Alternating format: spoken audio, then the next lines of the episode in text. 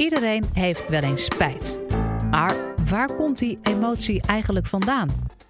En heb je nou meer spijt als je iets wel of juist niet hebt gedaan?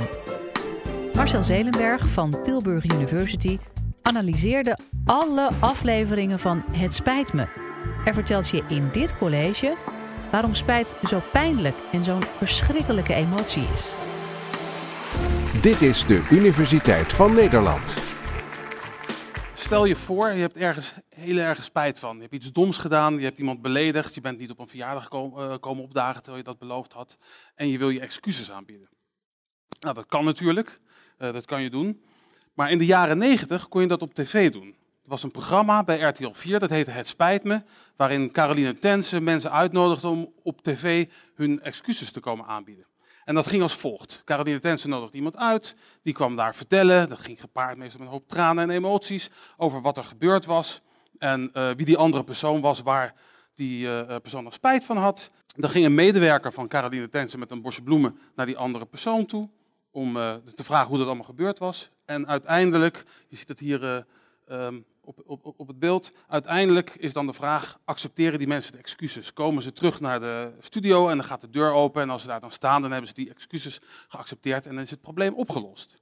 Superleuk programma. Ik keek daarnaar in de jaren 90 toen ik aan het promoveren was op de Universiteit van Amsterdam en een vrij technisch promotieonderzoek had naar de rol van geanticipeerde emoties bij het maken van, uh, van keuzes. Ik had net een artikel gelezen van twee Amerikaanse onderzoekers, Tom Gilovich en Vicky Medvek, die onderzoek deden naar waar mensen spijt van hebben. Zijn dat nou vooral dingen die je gedaan hebt, of zijn dat dingen die je niet gedaan hebt? En hoe gaan mensen dat oplossen? En zij beweerden dat um, mensen vooral de spijt van dingen die ze gedaan hadden gingen oplossen. En toen dacht ik, hé, hey, ik kan die theorie kan ik toetsen in dit tv-programma. Ik bel uh, RTL en ik zeg, kan ik dan van jullie uh, al die opnames hebben? Want dan kan ik dat gebruiken voor mijn onderzoek. En RTL zei, uh, nee, daar hebben we geen interesse in. Wat hebben wij eraan? We gaan niet meedoen. Dus ik schoot al in een depressie. Totdat ik een dag daarna in de tv-gids keek en zag dat ze ochtends, want die, ja, ze moeten toch wat uitzenden, de herhalingen van die shows van de voorgaande jaren gingen uitzenden. Dus wat heb ik gedaan? Ik heb een aantal uh, videobanden gekocht. Ik weet niet of mensen ze nog kennen. En ik ben dat uh, programma gaan tapen. Video aan en tapen. En ik heb uiteindelijk drie jaargangen kunnen opnemen. Dat waren in totaal 18 uh, uitzendingen met daarin 84 cases van het spijt me. Die hebben we geanalyseerd, hebben we gekeken Um, waar, uh, waarom komen mensen daar nou? Komen ze nou omdat ze spijt hebben dat ze iets gedaan hebben? Iemand een klap gegeven, iemand beledigd? Of komen ze daar omdat ze spijt hebben van iets wat ze niet gedaan hebben? Um, niet op een verjaardag opkomen dagen of een vriend niet gesteund die een moeilijke tijd had. En net als die theorie van uh, Gilovic en Metvek uh, suggereerde, vonden we dat mensen daar veel vaker komen voor dingen die ze gedaan hebben. Ongeveer drie keer zo vaak als voor dingen die ze niet gedaan hebben. Een andere voorspelling die we ook wilden toetsen, uh, die ook uit die theorie kwam, is hoe lang duurt het nou voordat mensen daar komen? Uh, want als mensen vooral wat doen aan acties, dan zal, het langer, dan, zal het langer duren voordat ze daar komen met hun inacties. En toen dachten we van tevoren, hoe gaan we dat onderzoeken? Dat zal vast wel moeilijk worden. Ja, gelukkig in al die verhaaltjes vertellen die mensen gewoon wanneer dat gebeurd was. En als ze dat niet vroegen, vroeg Caroline Tens altijd uh, zeggen wanneer was dat eigenlijk. Dus dat was voor ons heel erg makkelijk. En we vonden daar dat ongeveer een jaar zat tussen het gebeurde en de mensen op tv kwamen voor de dingen die ze gedaan hadden. En ongeveer drieënhalf jaar tussen de dingen die ze niet gedaan hadden, waar ze spijt van hadden en ze op tv kwamen. Nou, dat, dat was heel aardig. En dat, voor mij toonde dat aan dat als je onderzoek doet naar zoiets als spijt, dat je ook gewoon um, dingen die in het echte leven kan gebeuren, kan gebruiken om onderzoek naar te doen. Nou, dat was een, uh, een interessant onderzoek, daar hebben we een mooie publicatie over geschreven. Um, maar is niet de kern van het onderzoek wat wij gedaan hebben naar spijt. Ik ben economisch psycholoog. Economisch psychologen zijn geïnteresseerd in hoe mensen keuzes maken. Hoe kiezen wij, hoe maken wij beslissingen? En spijt is daarbij de essentiële emotie. Spijt is de enige emotie die we voelen, als we, uh, die, we, die we voelen in, in, in context van beslissingen. Um, laat ik een voorbeeld geven. Ik uh, werk en woon in Tilburg. Ik ga vaak op de fiets naar mijn werk. En als het regent en ik kom aan uh, nat op het werk, dan heb ik spijt dat ik geen paraplu heb meegenomen. Ik heb geen spijt van de regen, daar ga ik niet over, daar heb ik geen controle over, maar die paraplu had ik kunnen meenemen. Dus die keuze is essentieel voor spijt. We kunnen heel veel andere emoties ook voelen als we beslissingen nemen. Je kan teleurgesteld zijn, boos, trots, verdrietig. Maar al die emoties kan je ook voelen als er geen keuze is. Je kan teleurgesteld zijn als je een cadeau krijgt wat je niet leuk vindt. Of je kan uh, trots zijn als uh, je kind een mooie prestatie uh, bereikt. Of je kan boos worden als iemand voordringt. Er zijn geen keuzes van jezelf voor nodig Maar spijt voel je alleen maar als je een keuze hebt gemaakt. Dus voor economisch psychologen is spijt cruciaal. Er zijn twee andere elementen die belangrijk zijn bij, bij spijt. Spijt, de meeste emoties hebben te maken met iets wat gebeurt. Spijt heb je vooral van iets dat niet gebeurd is.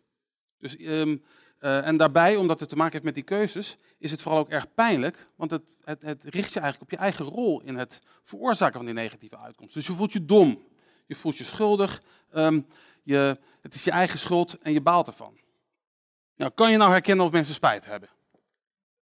We zien hier uh, uh, zes mannen die spijt hebben omdat ze iets gedaan hebben met een vrouw die niet hun eigen vrouw was. Maar hun eigen vrouw kwam er op een gegeven moment achter. En dit is hoe ze eruit zien als ze dan hun excuses uh, aanbieden.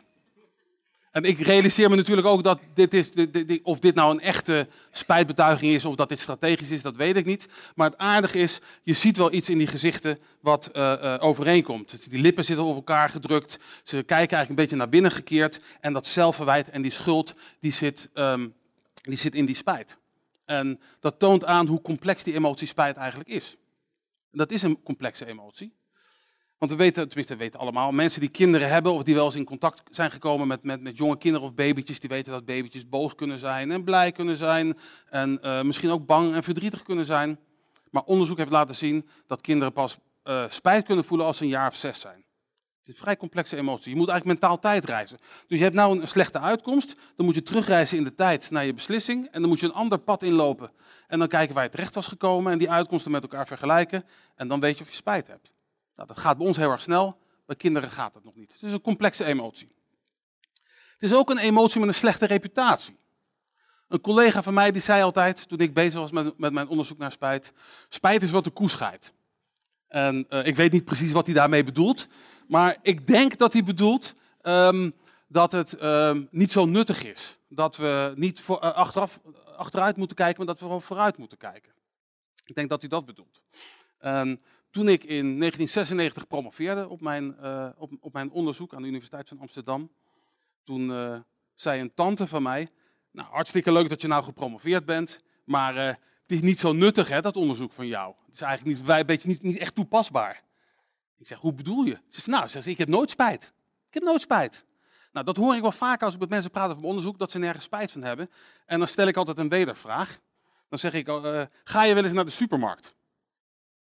Kijk eens maar raar aan. Zeg, ga je wel eens naar... Ja, natuurlijk ga ik naar de supermarkt. Ik zeg, heb je dan ook, als je dan je, je, kastje, je, je, je, uh, karretje helemaal vol hebt, dat je dan naar de kassa moet en, dat je, dan vaak hoef ik niet verder te praten. En dan zeggen ze, oh, dan kies ik altijd de verkeerde rij. Ik zeg, vervelend hè? Ik ja. Ik zeg, nou, dat is nou ook spijt. Spijt is dus iets wat je niet gekozen hebt, um, iets wat, wat, wat eigen schuld is en wat heel erg pijnlijk is. En ik denk dat dat nou juist de sleutel is tot het nut van spijt. En spijt is nuttig juist omdat het zo pijnlijk is. Omdat het zo pijnlijk is, zorgt het ervoor dat wij uh, onze fouten herinneren en van onze fouten leren. Een ezel stoot zich in het gemeen slechts één keer aan dezelfde steen. Waarom? Dat doet heel erg pijn jezelf aan die steen stoten, dus dan weet je wel waar die ligt. Nou, hetzelfde gebeurt met fouten die wij maken. Wij maken fouten en wij herinneren die beter. Daar is onderzoek naar. Uh, Willem Albert Wagenaar, ik heb hem gestudeerd in Leiden, een van de meest briljante psychologen die we ooit gehad hebben. Die heeft een onderzoek gedaan waarin hij um, zes jaar lang zijn eigen geheugen heeft bestudeerd. Hij heeft een soort dagboek bijgehouden. Elke dag schreef hij één of meerdere gebeurtenissen op die, uh, die plaatsvonden in zijn leven. En dan schreef hij op wie erbij was en wat er gebeurd was en hoe emotioneel het was. Een aantal van die dingen. En aan het einde van die periode ging hij alles herinneren. En ging hij kijken, wat heb ik nou onthouden en wat heb ik niet onthouden. En wat hij vond, is dat negatieve gebeurtenissen waar hij zelf de aanstichter van was, waren de dingen die hij het best kon onthouden. Nou, dat komt overeen met, hè, dat zijn de dingen waarin we spijt voelen. En die uh, um, die onthouden we het best en daarom leren we van onze fouten. We leren van onze fouten omdat we die goed kunnen herinneren. Daarom is spijt nuttig, omdat het zorgt dat je fouten niet vergeet. Spijt is ook nuttig omdat je um, je fouten kan goedmaken. Net als bij het spijt me. Je hebt spijt en je probeert het ongedaan te maken. Um, daarom noemen we de abortuspil ook de spijtpil. En dan heb je iets gedaan waar je spijt van hebt en dan kan je het proberen ongedaan te maken. Uh, daarom hebben we de comportagewet vroeger dat mensen langs de deur kwamen om spullen te verkopen. En dan heb je zo'n wet dat je twee weken uh, uh, lang jezelf kan bedenken. Of tegenwoordig kopen we natuurlijk niet meer aan de deur, maar dan kopen we online. En dan zie je iets online wat prachtig is en dan wordt het thuis bezorgd. En dan is het toch net niet die jurk die jij dacht dat je gekocht had. En dan kan je, daar nog, uh, kan dat ongedaan maken. Spijt helpt erbij om die keuzes ongedaan te maken. We hebben zelf ook al wat onderzoek naar gedaan met consumenten die spijt hebben of consumenten die teleurgesteld zijn. En we hebben gekeken wat, wat doen die nou. Nou, dan vind je dat inderdaad consumenten die spijt hebben van een keuze voor een dienstverlener of een product, die switchen, die gaan volgende keer wat anders doen. Die kopen nooit meer bij die winkel of die kopen nooit meer dat merk. Consumenten die ehm, teleurgesteld zijn, die zullen niet noodzakelijk switchen. Want je bent namelijk teleurgesteld als je zelf niks gekozen hebt en er niks aan kan doen. Ik reis heel vaak met de trein. En het gebeurt me regelmatig dat als ik met de trein reis, dat er weer een of andere trein uitvalt. En dan, ben ik, dan baal ik echt enorm. Anderhalf uur vertraging. Ehm, maar ja, ik heb dan geen spijt, want ik heb geen andere keus. Ik bedoel, met de auto naar Amsterdam komen door de week, geen goed idee als je uit Tilburg komt. Nou, in die gevallen zie je dus dat spijt leidt tot switchen. Dat is nuttig, daar leren van teleurstelling niet. Nou, nuttige emotie, spijt. Hebben allerlei leermomenten. Maar het interessante van spijt, denk ik, of een van de interessante elementen van spijt, is dat je niet hoeft te zitten en te wachten totdat je spijt voelt. Berouw komt na de zonde, maar spijt komt soms op tijd. Wat bedoel ik daarmee? Als wij een keuze maken, kunnen wij van tevoren rekening houden met de mogelijke spijt die wij achteraf kunnen voelen. Er zijn een aantal uh, uh, economen die hebben beslistheorie in de jaren 80 ontwikkeld, de spijttheorie. En die gaat er eigenlijk vanuit, heel simpel idee. Als wij beslissingen nemen, kijken we niet alleen naar de uitkomsten die we kunnen krijgen, maar we kijken ook naar hoe die uitkomsten met elkaar vergelijken. Dat als je dit kiest en die uitkomst is niet zo goed, wat komt er dan daaruit? Oeh, dat, dat, dat, dat, dat vergelijkt heel vervelend, daar heb ik spijt van, dus dat doe ik niet. Nou, er is tegenwoordig behoorlijk veel bewijs voor dat we op die manier kiezen. Dat we niet alleen kijken naar de uitkomsten, maar ook naar de mogelijke emoties die we kunnen ervaren. Bijvoorbeeld recent onderzoek um, met mensen die uh, pensioenbeslissingen moeten nemen. We weten dat uh, veel mensen, ondernemers, ZZP'ers, um, niet genoeg pensioen opbouwen. En uh, we weten uit recent onderzoek dat de, degene die van tevoren daarover nadenken en dan denken, oeh, als dat misgaat heb ik er heel erg spijt van, dat die veel meer maatregelen nemen om genoeg pensioen op te bouwen dan de mensen die er niet over nadenken. We weten uit ander onderzoek, hier uh, in de Universiteit van Amsterdam in de jaren 90 uitgevoerd, toen zeg maar, de uh, AIDS-epidemie uitbrak. Toen waren ze geïnteresseerd in hoe kunnen we nou zorgen dat mensen condooms gaan gebruiken. Toen hebben ze adolescenten gevraagd na te denken, hoe zou je je voelen als je net onbeschermde seks hebt gehad met een losse partner?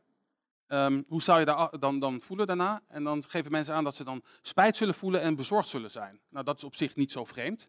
Maar ze hebben die mensen vijf maanden daarna gevraagd um, hoe vaak ze condooms gebruikt hebben bij hun losse contacten. En dan vonden ze dat de mensen die nagedacht hadden over spijt, aangaven vaker condooms gebruikt te hebben dan de mensen die daar van tevoren niet over nagedacht hadden. Dus suggereert dat het ook nog kan helpen bij zelfbeschermend gedrag. En dat onderzoek hebben ze ook nog gedaan met vaccinaties, met uh, uh, screening op huidkanker, op borstkanker enzovoort. Dus als wij rekening houden met mogelijke gevoelens van spijt achteraf, dan kunnen we onze keuzes zo aanpassen dat we onszelf in bescherming nemen. En dat suggereert dat we dit ook kunnen gebruiken. Dat, de, dat we zeg maar, beïnvloedingstactieken kunnen maken of kunnen inzetten om te zorgen dat mensen hun gedrag aanpassen. Nou, um, in Zwitserland hebben ze dat condoomgebruik-idee serieus genomen. Hebben ze een uh, uh, campagne begonnen uh, waarin ze proberen mensen te focussen op de mogelijke spijt achteraf om te zorgen dat het leidt tot meer condoomgebruik. Ik was um, een tijdje geleden, mij een jaar of twee geleden, in de Achterhoek. En toen zag ik ineens een billboard staan, je krijgt spijt als je te hard rijdt. Het idee dat als je verkeersovertreding begaat, dat je daar spijt van krijgt. Het is onduidelijk bij die reclame of je dat krijgt omdat je een boete krijgt of omdat je iemand doodrijdt. Uh, beide zijn vervelend, zou ik zeggen. Nou, dat is een tactiek die volgens mij door veel mensen gebruikt zijn of gebruikt worden. Ik weet niet of die werken, maar ik weet wel dat de volgende werkt. Um, hier is een envelop die ik um, een aantal jaar geleden thuis kreeg uh, bij mij in Tilburg. In 5037 ND wonen thans zes uh, potentiële winnaars. Ik dacht, wat betekent dit? Nou, dit is een brief van de postcode loterij. En um, ik dacht, ik moet, dat, ik moet dat niet. Ik gooi die brief gooi ik op het oud papier. En wat zie ik op de achterkant staan? Als de zomerkanjer van 10,2 miljoen in uw postcode valt, staat u dan met lege handen uw winnende buren te feliciteren? Het zal toch niet zo zijn? Dit is de laatste kans dat u er uh, wat aan kan doen. Nou, wij noemen dit een spijtappel. Een, een, communicatieve uiting waarin mensen proberen je gedrag te veranderen door een beroep te doen op gevoelens van spijt. En deze werkt. Dat weten we, want hier hebben we onderzoek naar gedaan. Uh, Rick Pieters, een collega uit Tilburg en ik hebben een uh, vragenlijstonderzoek gedaan met staatsloterijspelers en postcode loterijspelers. En we hebben gevraagd naar wat ze vinden van spelen in die loterij en of ze bang zijn om spijt te krijgen. En wat we toen vonden, is dat um, Staatsloterijspelers vinden de loterij veel leuker dan postcode loterijspelers. Toch spelen postcode loterijspelers omdat ze vooral bang zijn dat ze achteraf spijt zullen krijgen. Nou, dan zei ik eerder, spijt is nuttig, want het zorgt ervoor dat we goede keuzes maken. Is dat hier nou ook het geval als het zorgt tot, uh, uh, voor, voor, voor loterijen spelen? Ik denk het niet, maar het zorgt er in ieder geval voor dat we onszelf beschermen tegen de mogelijke gevoelens van spijt achteraf. Spijt voel je dus als je een slechte beslissing hebt gemaakt of een verkeerde keuze hebt gemaakt. En het richt je op jouw eigen rol in het veroorzaken van die negatieve uitkomst. Dat is de reden waarom spijt zo pijnlijk is. Dat is de reden waarom je leert van je eigen fouten en die probeert te voorkomen. Dus op de vraag waarom is spijt zo pijnlijk, is het antwoord: het is juist zo pijnlijk omdat het daarom ervoor zorgt dat je voortaan betere keuzes maakt. Dit was de Universiteit van Nederland. Wil je nou nog meer wetenschappelijke antwoorden op spannende vragen? Check dan de hele playlist.